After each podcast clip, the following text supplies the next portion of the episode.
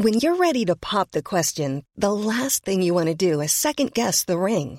At Bluenile.com, you can design a one of a kind ring with the ease and convenience of shopping online. Choose your diamond and setting. When you find the one, you'll get it delivered right to your door. Go to Bluenile.com and use promo code LISTEN to get $50 off your purchase of $500 or more. That's code LISTEN at Bluenile.com for $50 off your purchase.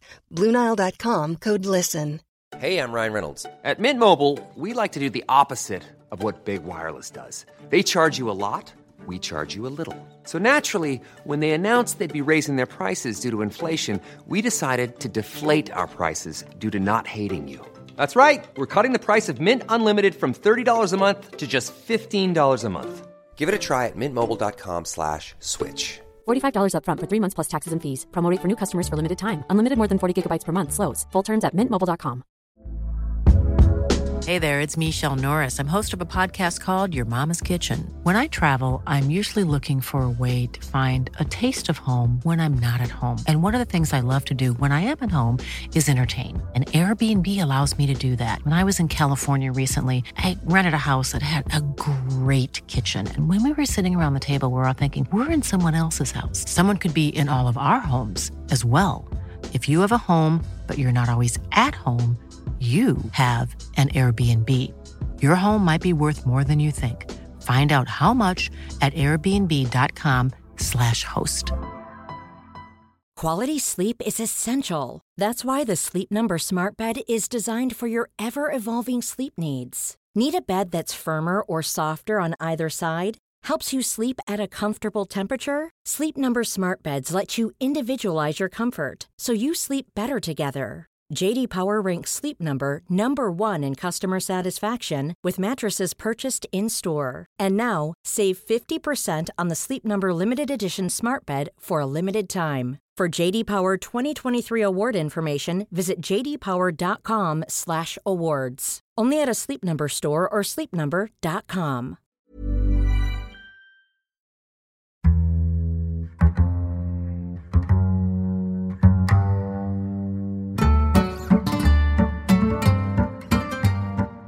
It is better to leave football before football leaves me. So said David Villa this week at 37 years old as he announced his retirement, finishing his career in January with Vissel Kobe. Uh, 59 goals in 98 games for Spain. Sorry, Luke, what is it about Barcelona players being so poetic when it comes to like? I mean, we've had even Rakitic this week say. Yeah. They've taken the ball away from me. my, my, my uncle, when he my uncle was quite a good Saturday player, and he stopped playing football at 30 basically because he just couldn't be bothered to do it anymore. Right. And um, I was obviously a lot younger, and I asked him why he decided to stop playing, and he said because I wanted to do it when the fans said why, rather than the fans saying why not. So that was a tribute to my uncle Les ahead of uh, ahead of well, in, in, in, spite of David Villa retiring here. What, what what what kind of legacy does he leave? Where does he sit in the pantheon of great strikers, not just for Spain but in, in Europe? He's up there um, amongst Spain's very best, and of, of course, I guess the name for everyone that springs to mind is Raúl. Um, Raúl had a, a, a real struggle in the back end of his career, particularly. Um, I'm, I think you can still make the argument that he's one of the best players of modern times never to have won the Ballon d'Or, if you want to quantify things in in in that sort of context. Um, but David Villa was incredible, and I, think in a way, if you're going to compare him to a, modern striker and a modern striker who's played for Barcelona in, in a particularly glorious period, you maybe say Thierry Henry because I think because the time that most people saw him was not the absolute peak of his powers. He was still great for Barcelona. He still contributed heavily, mm. and um, he, he, was he was very very important to them. You could say the same for Thierry Henry, especially in 2008 2009 in that first Pep Guardiola season, couldn't you? But you know that's the, not the absolute peak of Henry, and I think that David Villa at Barcelona is not absolutely the peak of David Villa. I think you can make an argument that he maybe stayed at Valencia a, a season too long, although Valencia fans would obviously um, dispute that. Scored 20 or more goals in every season at Valencia. Yeah, it's amazing. Yeah, uh, uh, he was he was absolutely fantastic, and he was 129 and 225 appearances for them. him and is- him and David Villa are a huge part of of turning things round um, after an era in which a lot of stuff had, had, had gone wrong for them, really. Um, because you know you look at what happened to Valencia post Benitez, and it, it, was a mess. You know the club nearly um, was nearly ruined, and it, he was a, a huge point at turning that around. He was a very very good striker when he was at Zaragoza, and then there he he got to the point where well, there was there was no Spanish forward better than him in the league. He was Mm. comfortably the best, Mm. um, a- and there was so much about him. I think. Um, I, I think with Villa, there are a few things that come to mind. One is that uh, how difficult uh, it was for centre forwards to play for uh, Barcelona and for Spain over the years Mm. um, because they would uh, usually have so much possession and play in the opposition half. There was so little space in behind for any strikers to kind of get space and and do damage. And he was very good at that. Um, I personally believe that uh, the Barcelona that had via uh, Messi, and Pedro up front was um, the best football team that I've ever seen. Um, you know, I was still a little bit too young to kind of appreciate the how good Milan were in the late eighties, early nineties.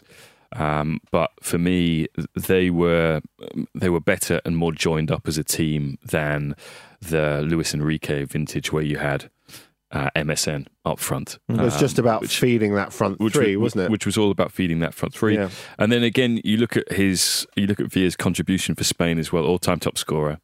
Um, and Joint top scorer in 2010 World Cup. yeah, and he, he opened an era for them because Hmm. um, Euro 2008, that was the one where they leave Raul at home, uh, right? And first game, he scores a hat trick in the win against a very good Russia side. Um, and he scored big goals in the knockout stages of the 2010 World Cup as well. So someone who who routinely came up big um, for for them, and was was part of the Atletico team that won the league as well. yeah, That- that- Scored against Barcelona. that's that's right, and uh, you know, just a a little. I I suppose thing to finish off is, is his career in, in, in Spain. I mean, I I think you look at the different types of goals he scored as well. He was he was a real craftsman, um, and it plays into what James was saying. At, when he mainly succeeded under um, Unai Emery at uh, Valencia, and I know like a, a lot of fans who've been seeing clips of David Villa's favourite goals um, at Valencia over the last couple of days. Arsenal fans have been. I was really enjoying that clip until Unai Emery turned up, punching his fists on the touchline. Can't I have five minutes away Yeah. from him? Yeah. Um, but I think that, that he thrived with an essentially counter-attacking side there, and then, as James says, ended up at Barcelona, a team that had possession all the time. Um, although he did get his share of goals on the counter there as well, I think it's quite indicative of the fact that he had a very, very wide palette. Two good feet and a busy bastard. That's what Well, I'd say. yeah, two good feet is a very good Yeah. point, Lou, Mm. because one of the things that you often see with him is that he's on the left hand side and he's kind of bringing the ball forward with his right foot, outside of hmm. his right foot, lots of little touches, lots hmm. of little hmm. touches. And he, he shapes, always does this, shapes to either shoot or cut inside with his right and then ends up shooting with his left. He's got he had he had a great left foot as well. Yeah. He, I, I think I, I remember. I, I mean, look, I haven't I haven't spent the morning watching his watching his clips. Um, because my train was cancelled, but um, Yeah. my memory of him is that he had two great feet and he just worked really, really hard. And and you know he worked really, really hard because he was part of that, as you guys have touched on, that revolutionary Barcelona team. And the only thing I would add about the two iterations you've mentioned about that Barcelona team is that the first one was a revolutionary one. I mean, we'd never, we'd never really, I had never seen football like that before, and I feel like the second one you mentioned with Messi, Suarez, and Neymar kind of built on that platform was just a natural evolution of it. But the first one was unbelievable. It was, Well, it was never be- seen anything like it before. Also, because I think the second one felt a bit Galactico-ish. yes, i- i- in that sure. you you signed Neymar, um, and yeah, Neymar was coming from Brazil, but he, in some respects, it felt like he came from Brazil a little bit late. You know, given that Chelsea were very close to signing him at one stage. Then you got Suarez. We all saw what Suarez could do in the Premier League. yeah. Whereas Villa, I think Villa. Um, I think when he was 23, he was still only in his second season in La Liga, so late came to La Liga late. Um, But on then- the other hand, he did feel like a sure thing when they Yeah, bought sure. him. I would say maybe the transfer market had changed by that point, as well as Barcelona's outlook and the way they did things changed. Because, of course, as you say, by the time they got to Suarez and Neymar, they had become everything that they ridiculed Real Madrid for 10 years earlier. Well, hadn't not not only ridiculed, but been really smug and sanctimonious about as well. Yes. In the, in, But also, in the how first good was. Pedro? I mean, Oh yeah. he came from nowhere, Pedro. Yeah, I mean, look, uh, David Villa hasn't played in Europe for a few years, of course, and and did a great job in the MLS in the he, meantime. he did. Um, uh, but he's been out of our purview, so I thought now that he's announced his retirement, it's worth giving him uh, giving him his dues. Guanadoni che riceve il pallone Edani parte il traversone di Edani e c'è il colpo di testa vincente stavolta da parte di Van Basten e il Milan sblocca la situazione gol One player who might be coming back into our purview, and a player we haven't been able to talk about an awful lot recently either, because he's been playing over in LA at the Galaxy. Um, not the only person uh, to uh, to get over to the US and conquer it. Did you sign off with the same line? Although we you didn't can get go back to baseball now. yeah, yeah. Although we didn't get as far as LA, um, is Zlatan, of course, and uh, it's being reported that he is. And this is a great bit of American uh, sports language. This being recruited, quote, recruited uh, by um, by Milan. Yeah. Uh, your friend James and colleague Tancredi Palmieri reports actually that he has been uh, essentially signed by Milan, but that would perhaps be a misunderstanding of the um, Language used by Don Garber. Yes, exactly, exactly that. I do love American sports language. Um, we all do. Spurtability uh, is, is is is a good one. I'll tell you what one one is. Listen, you can take the piss out of it, but I'll tell you one that's come into this studio, mostly, chiefly kind of led by both you two. Clutch. Clutch. Yeah. Clutch was never used until like five years ago. The, the question I have for you is: Was Zlatan ever tossed while he was over there? yeah, exactly. that could be more problematic. Yeah. So I think Don Garber may have What a great. American name that is. as well. Don. Yeah, I mean anything with with with with Don. He definitely introduces himself with both names. Don Garber. yeah. So I think when he said recruited, he meant that um, They're actively pursuing him, right? they're acti- yeah, Yeah. courted. Yeah. Um, but I think also that is historic. Um, certainly this time last year, Milan were recruiting um, Zlatan. Um, they then went and signed Krzysztof Piątek instead. Because How's that worked out for them? Well, it worked out pretty well for the first four months. Yeah. Um, since then, he's only scored one goal from open play, and uh, clearly the style that both Giampaolo and Pioli are playing does not suit him. He's a penalty box striker, um, and yeah, I think that's a concern for them. So. In some respects, there's a need for a centre forward. There's a need for experience as well. Um, but um, I've been told a couple of things. Uh, one, no chance. Right. this was before he obviously released um, and, and has, has decided not to stay. Well, Don, well, Don, Don, Don went on. Don said, just to give you his quote, just give people the full information. Don said, "Zlatan is such an interesting guy. He keeps my hands and inbox full. He's thrill a minute. He's a 38 year old guy who's being recruited by AC Milan, one of the top clubs in the world. So, I also think politically and from a PR point of view, it's good for Don Garber to say that. Yeah, what I was about to say, exactly th- that. There, there is there is th- this this will to essentially say that top clubs in Europe with great history, great tradition, are coming to MLS, are watching MLS, Hmm. and want to sign our best players.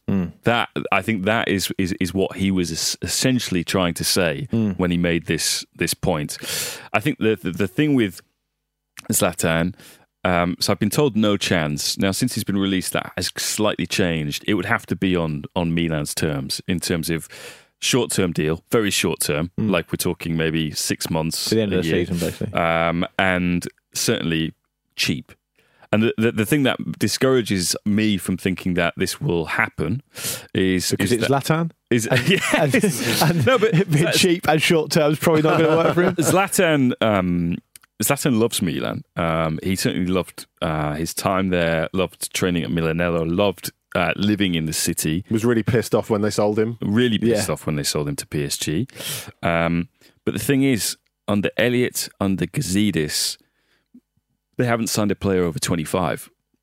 Um, and Yeah. uh, and I think uh, maybe they'll make an exception, but I think again it would it would have to be very much on on their terms. And you're talking about a kind of deal which would be, I'd say six months with then maybe an option and yeah, low salary contract as well.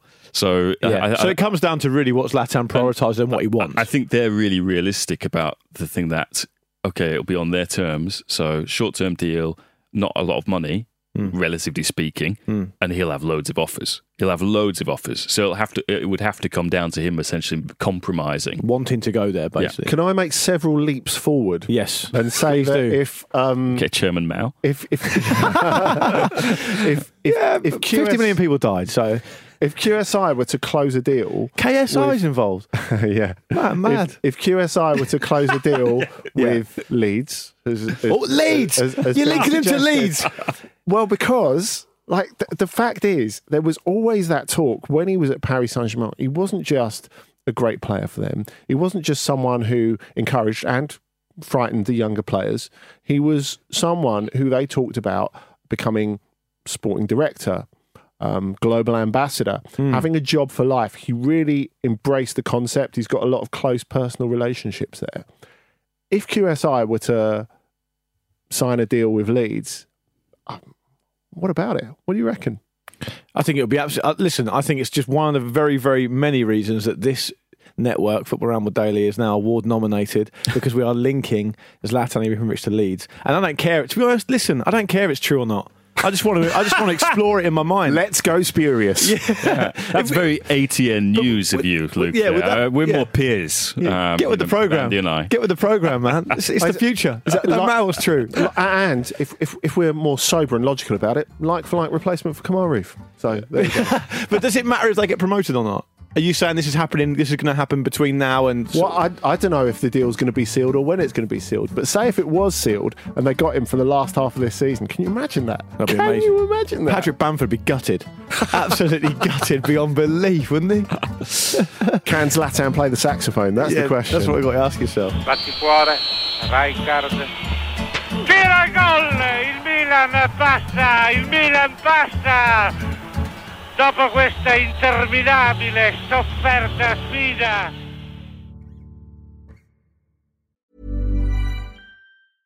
Ready to pop the question? The jewelers at BlueNile.com have got sparkle down to a science with beautiful lab grown diamonds worthy of your most brilliant moments. Their lab grown diamonds are independently graded and guaranteed identical to natural diamonds, and they're ready to ship to your door. Go to BlueNile.com and use promo code LISTEN to get $50 off your purchase of $500 or more. That's code LISTEN at BlueNile.com for $50 off. BlueNile.com code LISTEN. Many of us have those stubborn pounds that seem impossible to lose, no matter how good we eat or how hard we work out. My solution is PlushCare.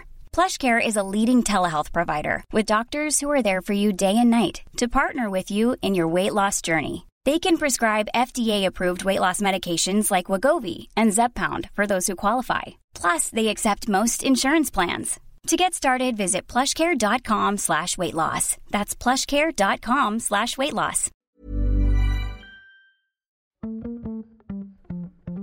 This episode of the Football Ramble is sponsored by BetterHelp. Life throws many different challenges at us, and as a result, we all have our own sources of stress. Whether big or small, those stresses can impact our lives in unpredictable ways, and if we don't address them, they can have an outsized and unwanted impact. Therapy is a safe place in which we can address these issues, learn to understand them, and find ways to work through them. Having therapy can be beneficial to anybody, not just people who've experienced major traumas, even if you may have not considered it before. It could be simply a time for you to get things off your chest, a way to learn positive coping skills, or how to set boundaries. Ultimately, it can be whatever you need it to be. If you're thinking of starting therapy, give BetterHelp a try. It's designed to be convenient, flexible, and suited to your schedule. All you have to do is fill out a brief questionnaire, and BetterHelp will match you to a licensed therapist. You can even switch therapists at any time for no additional charge. Get it off your chest with BetterHelp. Visit betterhelp.com forward slash ramble today to get 10% off your first month. That's betterhelp, H-E-L-P dot com forward slash ramble.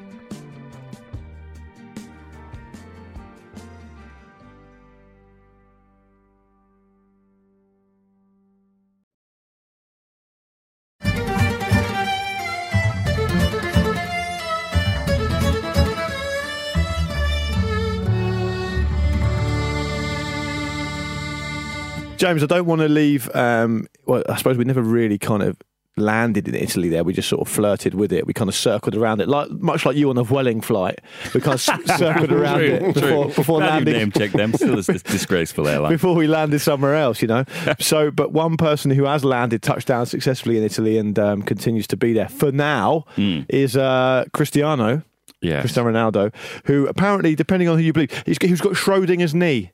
You know, so it depends. He's got a bad knee and a good knee at the same time, uh, depending on who you ask. Um, who do you ask, James, and what do they tell you? So you're bringing this up, Luke, because uh, last Sunday when Juventus played Milan, Cristiano Ronaldo was substituted in the 55th minute. Um, When you do that to a man like Cristiano, I mean, And- that is. he took it well. Uh, Is that true? no, shook I, his th- head. I think it's very thoughtful of Maurizio Sarri because he does have the opportunity with that much time left in the game to beat the traffic. yeah, true. And and how else? Thoughtful. How else are you going to get to and from the Juventus Stadium other Yeah. than by car? and frankly, he was he was completely vindicated in, in taking him off because Mm. Ronaldo was one of the poorest players on the pitch, and his replacement Paulo Dybala comes on and wins the game with a fantastic move. a game that they didn't always look like winning. No, Milan played well, as they have often done, um, without winning um, at the Juventus Stadium. In fact, nine games, nine losses there. Um, but Ronaldo goes straight down the tunnel and uh, full time. Juventus celebrating, still undefeated in the league. Yeah, they're thinking, I wonder what Cristiano's got planned for us in the dressing room. Oh, he's already left. He's left. He left three minutes before the end of the game. Um, so that has not gone down particularly well, although publicly. Um, you have Maurizio Sarri just saying, "Oh, we should be thankful for Cristiano, you know, because Cristiano, a lot of uh, a lot of players in his physical condition at the moment would have put their hands up and said, "Boss, leave me out. I'm not fit. I need to I need to rest up my- my knee, which you know, I've got this problem with my knee. It's impacting on the other parts of my body. Just leave me out. Leave me out for a bit." And instead, Cristiano's kind of grit his teeth and said, "No, I'll be there for you, boss. I'm going to start." Which I think for Sarri is like, ah, damn. and he's been taken off in back-to-back games. And the surprising thing, although it's not surprising because he's Cristiano Ronaldo, and even if you look at the gap in the wage bill, you know he's he's earning 31 million. The next highest earner is earning nine basic. Um, he's an exception, and he isn't being fined for this, even though players who've been late for training in the past or um, have you know not, uh, for example, Paulo Dybala. Um, when he, I think this time, uh, maybe last year, he was sent to warm up all the second half, so he thought he was getting on. And then Allegri uses his third substitute. It's not Dybala, and Dybala went straight down the dressing room. Next, Right. ne- uh, next, next game, he's left out of the squad. He's, Right. he's punished. And clearly, with Ronaldo, there's there's Well, the plot thickens also. And, and, I mean, obviously, it wouldn't happen on Gareth Southgate's watch, as we all know now. But the plot's thickened because um, the Portuguese camp, who he's now, because Cristiano Ronaldo, for those who don't know, is now reported for international duty with Portugal. They are, they are they are essentially saying there's nothing wrong with him. So this is the he's going to start the first game for Portugal in this in this international break. This is the curious thing, Luke, is that, um, and I, I, I- think this is one of the reasons why Ronaldo's reacted like it is, because we all know what time of year it is. It's it's Ballon d'Or time. Thanksgiving. Oh, we have Ballon d'Or, yeah. yeah. It's Ballon d'Or time, and and Cristiano has been poor for the last month for for, for Juventus. Um, he did score a decisive goal against Genoa, stoppage time, won a penalty, scored the penalty, won them a, a big uh, what was a key game in, in a very close title race. And he really did win that penalty as well, didn't he? Oh yes, Andy. Um, but he's only scored um, you know sort of one goal from open play. I think One, one goal in the last month, I think. yeah. Um, and he was poor against Torino in the derby, poor in this game. And Sarri's essentially kept this this narrative going that he's been carrying a knock that he picked up in training. And Portugal are saying, oh, he's training fine. He'll, he'll be with us when we when we play Lithuania. What, for But what to be fair, two- it's probably Cristiano Ronaldo making the statement, though, given how popular he Yeah, is. he's written it for, Fernando Yeah, Santos yeah. and given it to him. Everything is fine. Uh, but it, it, it is curious, and you wonder what um, Juventus think about all of this. Because remember, this time last year, Ronaldo decided to stay in Turin for every international break, September, Yeah. October, November, so he could assimilate. So he could he could it Yeah. was um, to use Essentially, an, took six months off Portugal. and it was load management as well. If Yeah. You're going to use some Right. some NBA There we go. Uh, terminology, and instead he, he's he's been there for every international break so far. He's he's certainly been very good. Uh, for Portugal um, over the course of these qualifiers, um, he's what is it? Fourteen goals from Ali Dyer. I think. Yeah, He something could get off them against Lithuania. Yeah. Who knows? That's clearly one of his targets now, isn't it? Yeah, and, Yeah. And, and if even if they win against Lithuania, um, unless Serbia lose to Luxembourg, uh, this will go down to the final game against Luxembourg, which you know. It's really in the balance. um, so, so yeah. I mean, it's it's this is. I, th- I think this is all tied into the fact that he hasn't played well for some time. Even when he scored, I remember he scored against Spal, and he's missing chances that he usually puts away. Certainly headers. You know, we all think of Ronaldo as a great header of the ball. He's had loads of headers which he'd usually bury, and he hasn't buried. Juventus have looked better with Higuain and Dybala up front and one off Bernardeschi, Ramsey, now Douglas Costa in behind. Which is extraordinary when you think that those two strikers are trying to sell in the summer. Yeah, yeah. But I mean, th- th- this the extraordinary thing, Andy, is is um, football at times under Sarri has been good. It's certainly promised um, that oh, this this vindicates the decision to move on from Allegri, particularly the game against Inter in the Derby d'Italia. But um, sometimes it is reminiscent of Sarri's Chelsea, um, in that they're only, I think. Nine or, or nine of their wins uh, in all competitions have been one goal margins. None of those home wins have really been easy, have they? Not not Even against quite modest opposition. Yeah, aside from the the Spal Spal game and Berisha, the goalkeeper, kept them in that for long stretches. It hasn't been easy, and I think opponents have always felt that Matthijs de Ligt will give them a give them a hand, literally. um, uh, uh, but uh, it's uh, and this is I suppose this is the thing that their attack is the fifth best in the league. Um, in But they're yet to ex- lose a game in the league. they're yet, they? to, they're yet to lose. They are, I wouldn't say grinding either, because they've just got so much talent, and their bench is so superior to everyone else that they can just put Dybala and Douglas Costa on, and they'll see they'll they'll, they'll come up with the goods. Um, but yeah, I think it is. It's an interesting one on Ronaldo. He hasn't.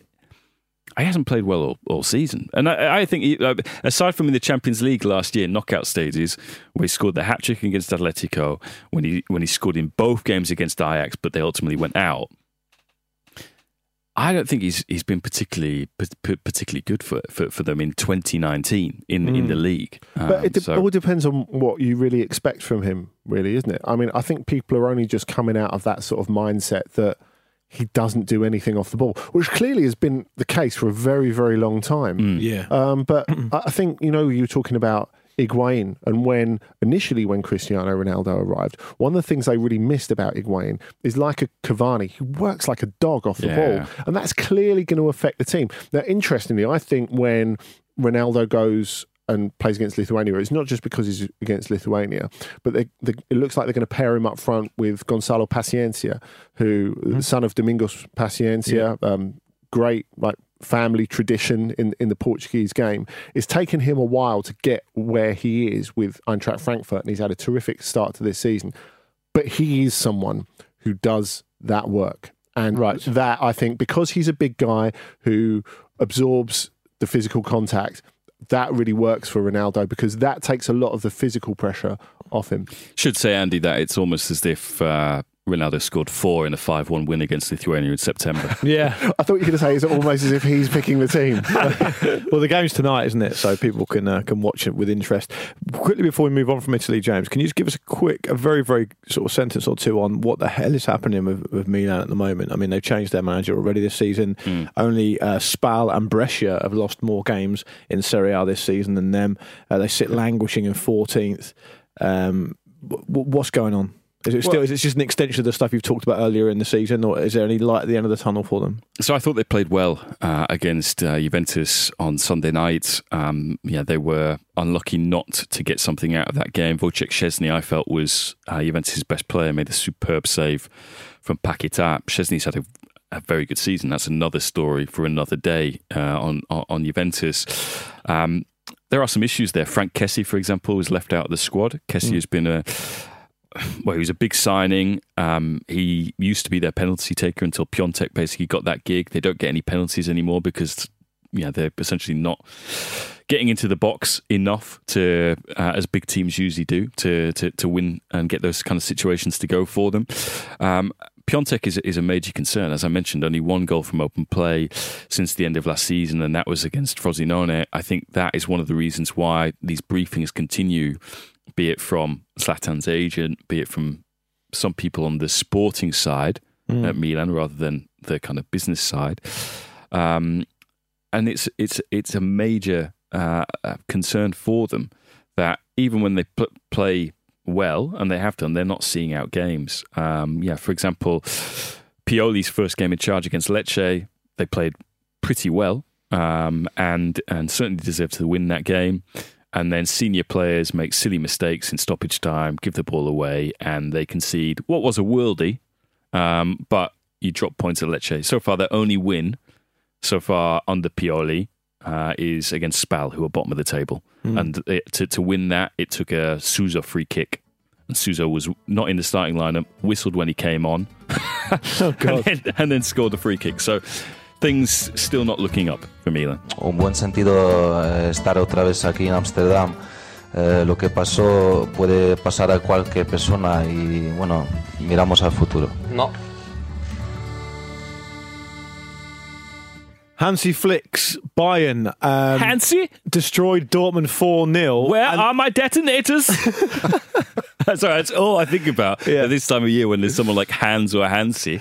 Can I, can I just. Unfortunately, that, that is the problem. You've hit the problem with the Klassiker Yeah. flush on the head.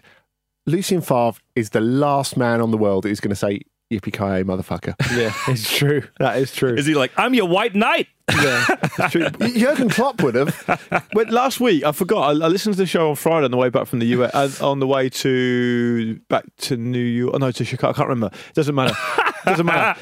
Did, was Kovac fired by then? Had he been fired by then? Well, he, he wasn't fired in the end. Well, you know what I mean. Was he still manager then?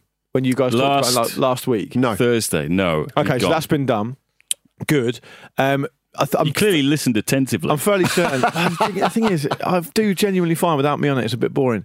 Um, but clearly, since you we last recorded an episode of this show, Bayern have released a statement or made a comment in the press or something saying that Flick is the guy that's going to be there for the, for the foreseeable, right? Well, that's Do you believe that? that- that's- and talk to me about the game as well. Uli Hoeneß, who, who was overseeing his uh, last game as president. He's going to um, not go for re-election at the um, club's annual general meeting, which is going to happen during the international break.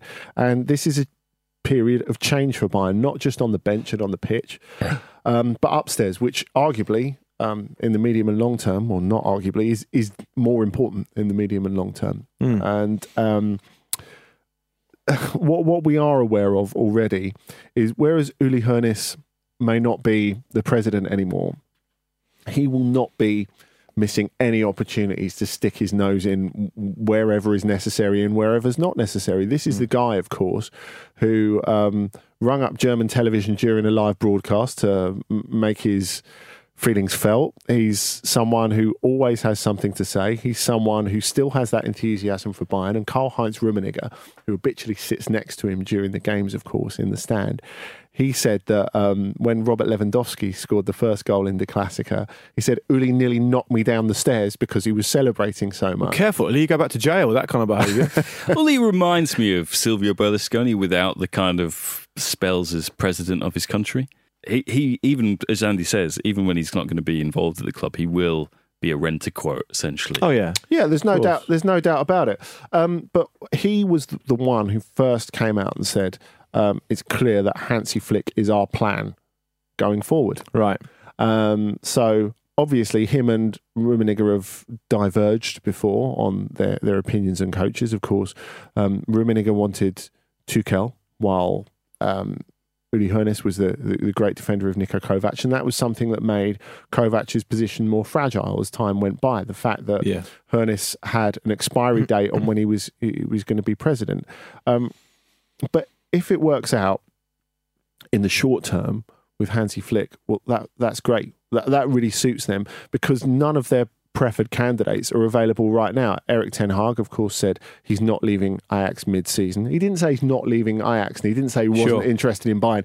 Which a lot of people have interpreted it as when he said, "I'm not leaving Ajax right now." Yeah. I think the words "right now" are very, very important. there. Yeah, I remember you guys mentioning that on, on last week's show. Yeah, oh, you did Lars. listen to some of it. I told you I I'm- I'm listened to it. I'm touched. I just can't remember all of it because I'm a very busy man. It's all jet laggy. I know. Yeah. so I think the what the chronology of it works brilliantly for Bayern. The fact that they had that game where they won quite easily against Olympiacos in the Champions League, and then they have the Klassiker, which they win. Okay, like Dortmund shortcomings, we can talk about them in a, a minute and Yeah. Lucien Favre's own, own position. But the fact is, this was a team who people who wanted to throw Niko Kovac a bone said, well, he hasn't got the players to press. He hasn't got the players to play this high energy style. Well, they certainly played that style against Dortmund. They, they pressed them half to death, and that they were far more energetic, um, tigerish. Um, something I talked about in the, the German media quite a lot. The physical side of what Bayern did, not the technical excellence, but the physical way in which they overpowered Dortmund. Really, And- Zero shots on goal from Dortmund. Yeah. Which is poor. They had two shots, but I don't think any of them were on target. No, and I think Yeah, they, I mean, came, they- they even- late in the game. They even well. hit the post at nil nil in the Yeah, five nil that we count. did throughout the match back in uh, back, Well, that's back what I was going to say. Why, why, why were Dortmund so bad? And we saw Jadon Sancho, um, who we expect to feature it for England this weekend. Um, he was subbed off after I think 35 minutes. Yeah, he was. And Lucien Favre said it had nothing to do with his physical condition. Um, I tend to think that is not true uh, because he went off in the Inter game in the week. Um, what, like a couple of days before, what Right. four days before, Mhm. with a hamstring complaint. It was a surprise to me that he was starting in the first place. And Sancho was uncharacteristically clumsy. You know, he, he dribbled the ball out of play the first time he, he got possession. He has been in sort of in different form recently, though, hasn't he? Yeah, he's, he's, he's had his ups and downs, and Hmm. I I think this is this is something that I've I've I've talked about elsewhere. But I, I really truly believe that with the two best teenagers in that league, with Sancho and Havertz, Hmm. the, the expectations we have for them at the moment are almost intolerable, and they're they're they're impossible to match. Hmm. At some point, you've got to take a rest, and they've not. These are two guys who are not just players who've who've played well for teenagers, not just players who've played well. They're players who've run games in a very, very good league. And at some point, they need their senior colleagues to take the pressure off them. Now, I think you look at Sancho and the situation that he's in at Dortmund and the squad that Dortmund have, they should be able to take that pressure off him. And, you know, you think when he was left out of the Borussia Mönchengladbach game that they won, for example, Torgan Hazard was able to come in and play very well. Now, Hazard, who people were initially in this first couple of weeks saying was struggling to adapt to Dortmund, well, where are those people now? Because Hazard has the most assists mm. in the Bundesliga. More than anybody else, despite the fact that he wasn't an automatic pick straight away. So that shows you the sort of impact that he's had in, in recent weeks. Uh, so I think you've just got to be a bit kinder to Sancho, really. Yeah. I mean, I know people might not feel like being kind to Dortmund because a lot of people who are watching that as neutrals will feel quite let down, just as they were by the 5 0 going back to April. And it's easy to look at the two things and say, oh, plus ça change, even though they've got in Mats Hummels, what, what difference has it made? Well, one goal's difference. Well, maybe two goals because obviously Hummel scored one of the ones Yeah. in the end, didn't he? But I think it brings the focus back onto Lucien Favre as a coach because you look at the players they have there, and it's, it's clear that okay, there's a budgetary difference between them and Bayern, but the difficulties that that Bayern have had, not just in the time under Niko Kovac, but in recent years, this Dortmund side should still have an opportunity to challenge them for the league. And one match doesn't mean they're completely out of it, especially one match in November. You'd rather this happen in November than happen in April. And I think, in a sense, the the chronology of the fixtures, the way that it's at Munich first, where they do have a problem, they do have a, a mental problem. I mean, mm. Stefan Ersfeld, the German journalist, was saying in Munich, Dortmund are the new Hamburg. And they kind of are. They've lost Right. six in a row and they've taken some mighty thrashings in that time 5 0, 4 0, 6 0, 5 1. But I do think it goes back to Favre. We talked about this mini run that he had where they had Gladbach in the cup. They had uh, Wolfsburg, a game that I know you pointed out and you, Yeah. were, you were keen to see where Wolfsburg was still unbeaten. Yeah. They've, they've had a bit of a dip since then. And then That's what had- I'll do to you. That's a kiss of death I'll put on you. and then they had Inter, where they came back fantastically. And I- Yes. I, think there's a sense as well that they had to dig really deep for that, and they didn't look particularly energetic when they arrived at, at, at Bayern for this game.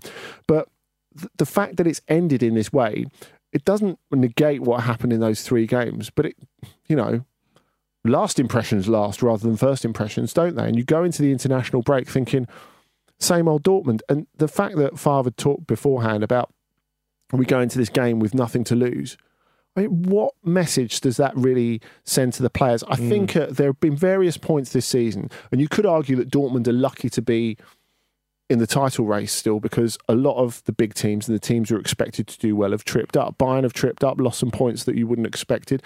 Leipzig, until recently, have really struggled to get their home form going. So the the question is, medium term, is Favre the guy for them? I think you still have to ask that, despite those three wins recently, because this was the worst of Dortmund Favre. As James says, all the attacking players they've got, they can't get shot on target. I know it's Bayern, Uh, but come on. The surprising thing for me, Andy, watching that was that Dortmund's right hand side is so strong with Sancho and Hakimi, who was brilliant against Inter in midweek. And they're going up against uh, Kingsley Coman, who doesn't always track back, and Alphonso Davies, Who's not a left back, who's not a left back. but who was great. Who was great. And, Next and- Fabio Coentrao. Mark my words. That's a compliment, by the way. Um, no, I, we fully expect Dortmund to bounce back next time out at home to Paderborn.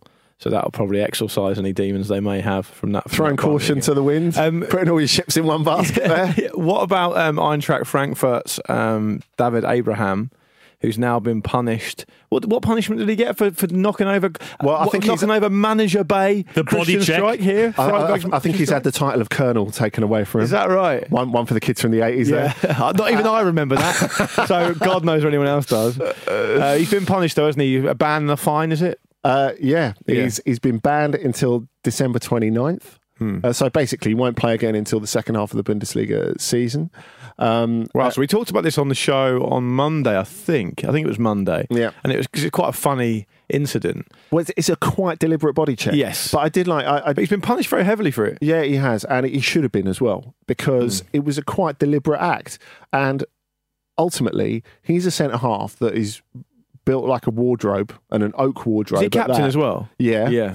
Leads deliberately. by example. Deliberately knocking over a 54 year Four-year-old man. man. Yeah, that's who's- fair- that's a fair who's- point. who's like half his half his size.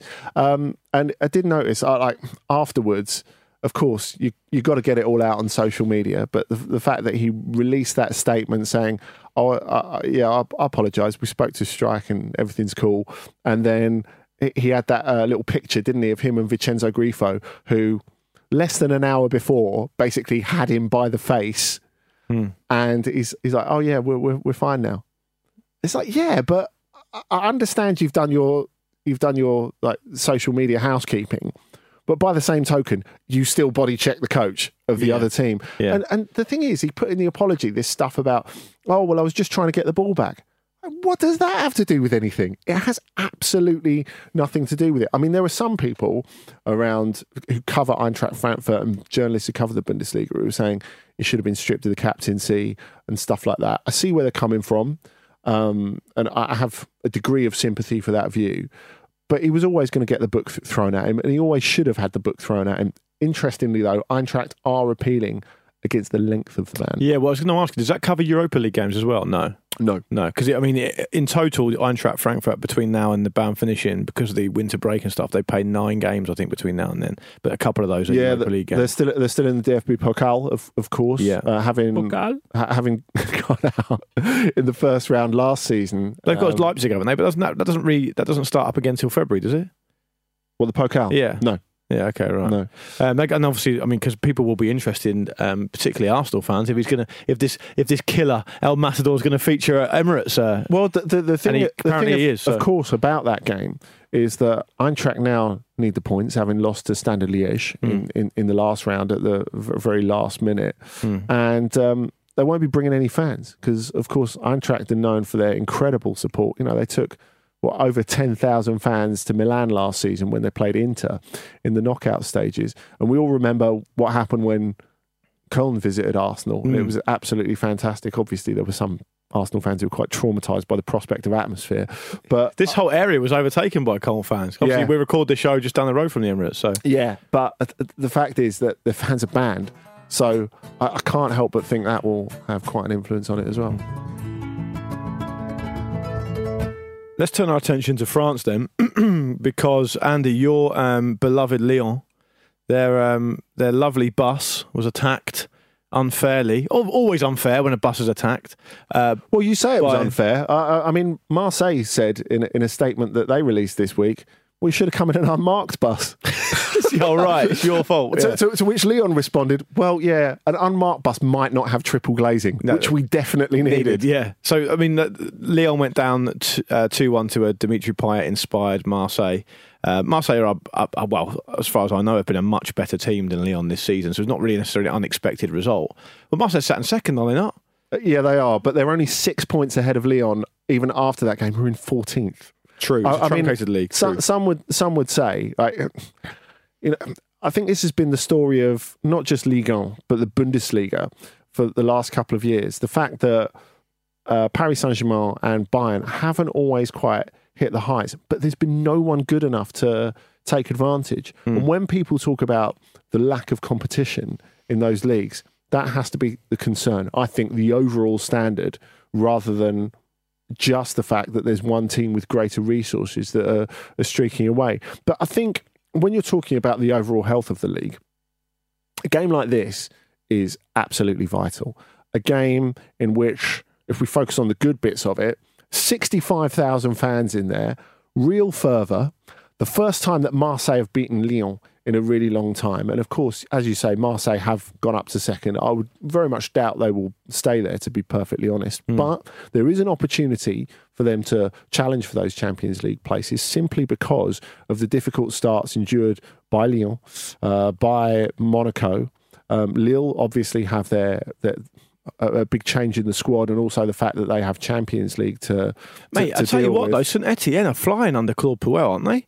Yeah, They, they haven't lost a game, have they? And, and bear, in mind that when Puel took over, they were bottom of the table. Hmm. That shows you how truncated the, the the rest of the league is. But you know, Saint Etienne did win three two at Nantes at the weekend, which is the most un Saint Etienne and Claude Puel result that you can possibly imagine. So let's gloss over that. Mathieu Debuchy It's been rolling too back the years. It's just for all of great to see. It's James, it's great stuff. Rolling back the years. Exactly. Who is that again? Is that Mike and the Mechanics? Simply red now. Simply Red is Simply Yeah. Red. Yeah, yeah. Sorry, they're quite interchangeable. I think I think you two should definitely go to the Simply Red uh, hits tour. at I've the seen Mick. O2. Hu- I've seen Mick Hucknall live. I interviewed him about uh, football and reggae once. My God, did you really? Yeah, I did. Yeah. How, how are we talking about this? Well, James, you you mentioned um, uh, before we came on about the tifo that Mar- Marseille um, unveiled before the game against Lyon. Did, Can we call it a choreography? Okay, yeah, I don't mind. Uh, what's what's the what's the big what's, what's mean, the nomenclature here? Say, wasn't Marseille's typhus great? Right, what's No. what's the nomenclature? Talk- Explain to me why you don't why you've got a problem with that. Well, because in Italy, and, and this is appropriated from Italy, you know, you talk about um, in Italian these these things as a choreography or scenografia, choreografia. You don't say tifo. Right. Say tifosi, which Right. is the fans, because they are so fervent. It's like they've got typhoid. Is that where it comes from? Yeah. Okay. Um, but tifo is is is like Sarri ball. It's a social media construct. It gets on my gets on my wick. You almost Um, said tits then. Oh, I don't know. I wasn't going to say that. I was going to say it gets on my wick. Um, and uh, but it was a magnificent choreography, scenografia. Yeah. Um, at the Velodrome. What was it? In, it was a hundredth anniversary of someone. It was. It was. I think the birthday of the the club. Okay, right, Um, right, right, right. Can I just say it's very difficult to concentrate at the moment where I'm trying to think of other examples in which I can grammatically offend James. Yeah. It's easily done in my experience. yeah. Yeah. um, so yeah, no, it was brilliant. It was. It was. How many Scudettos of um, Juventus won there? That's another one, isn't it? oh, Panino. Can I have one panini? Can I have two Panino? but- but- Jesus Christ. Can we uh, can we it. can we talk about um, No Memphis, two, no two party. cappuccinos. yeah that, that of course James, because no Memphis, no party. because Yeah. uh, uh, Yeah. the recent scorer of a of a winner there. Uh, where he, he he headed in the winner, got cut head doing it. Um, that was a very iconic image of of, of, one of the, these uh, these games in which Rudy Garcia never managed to beat Lyon while he was Marseille manager. Switches over and the luck changes. Yeah, okay. Who, who knew? But yeah, no Memphis. Uh, they lost um, Houssem Aouar at half time as as well with with a hamstring injury uh, early in the second half. Sorry, with an injury that's um, probably going to keep him out for a while, and he's you know arguably their their their key player. And um, yeah, it was it was tough for Lyon. Also, what sparked this war of words with the coach, um, the bus, sorry, and, and all that that's continued this week is because uh, obviously Jean Michel Aulas was not very up, uh, happy about the conditions in, in in which it happened. He talked about refereeing errors despite uh, VAR, and um, Marseille responded to this in quite a vehement fashion. Uh, because the uh, the head of the, the the refereeing syndicate came out and said, "Oh well, the penalty that was given to Marseille should never have been given because there was a handball by Morgan Sanson. Right. Be- before that, that the very obvious handball by uh, Thiago Mendes.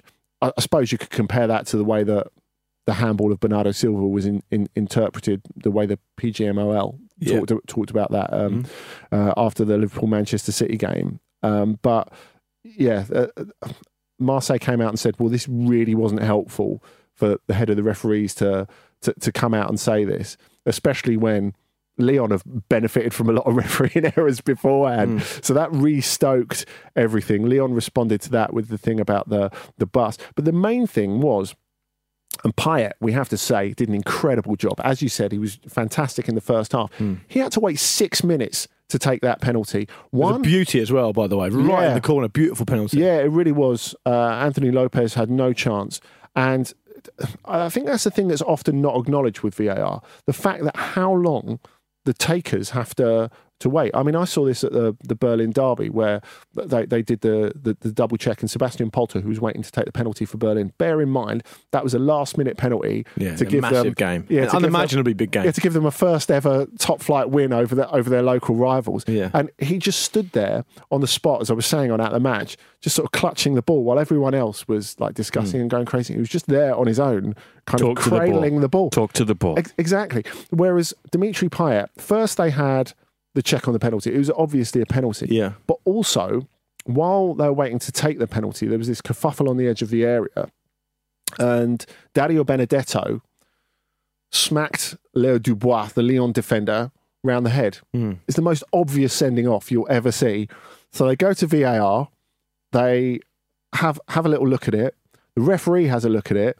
Then he invites the uh, Dubois and Benedetto over and he goes, Don't do it again, lads. Wow, God. Sent them back. Then Payet thinks he's going to take it and a laser light starts being at Anthony Lopes. And Payet's just like looking up to the heavens going, For God's sake, am I actually going to get the penalty, yeah. And then he tucks it away in that sort of style. Second goal's absolutely fantastic. And he did the Diego Simeone big balls celebration. And they were really big balls that he was miming, honestly. But Bigger than Simeone's. That's un- unimaginable. but, but Payet, uh, he'd spoken before the game about having had a very fractious relationship with Rudy Garcia, particularly towards the end of his, his time there. And normally, when you sledge a former club or coach or player in the days leading up to go, you're tempting fate. Hmm. You know, you've really got to deliver. And he did exactly that. So he did an absolutely fantastic job. And in their last two games, Marseille have beaten Lyon and Lille, who are two of their biggest rivals. It's Yeah. not always been the prettiest football, that, but they've really dug in, and people are starting to look at Andre Villas-Boas and go, you know, maybe there's some Yeah, I, real was-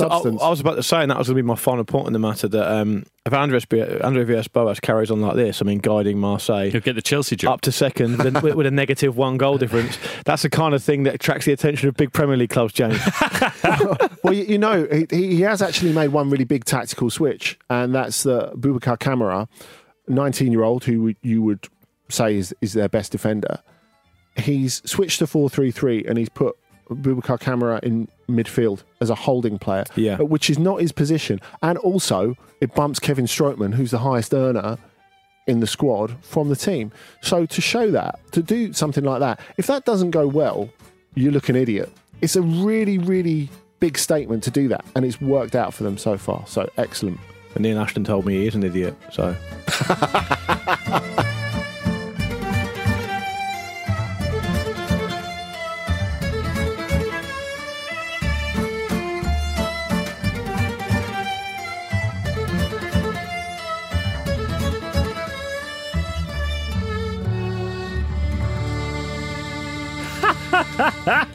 what a way to end that. Some serious shade. This was a Stakhanov production.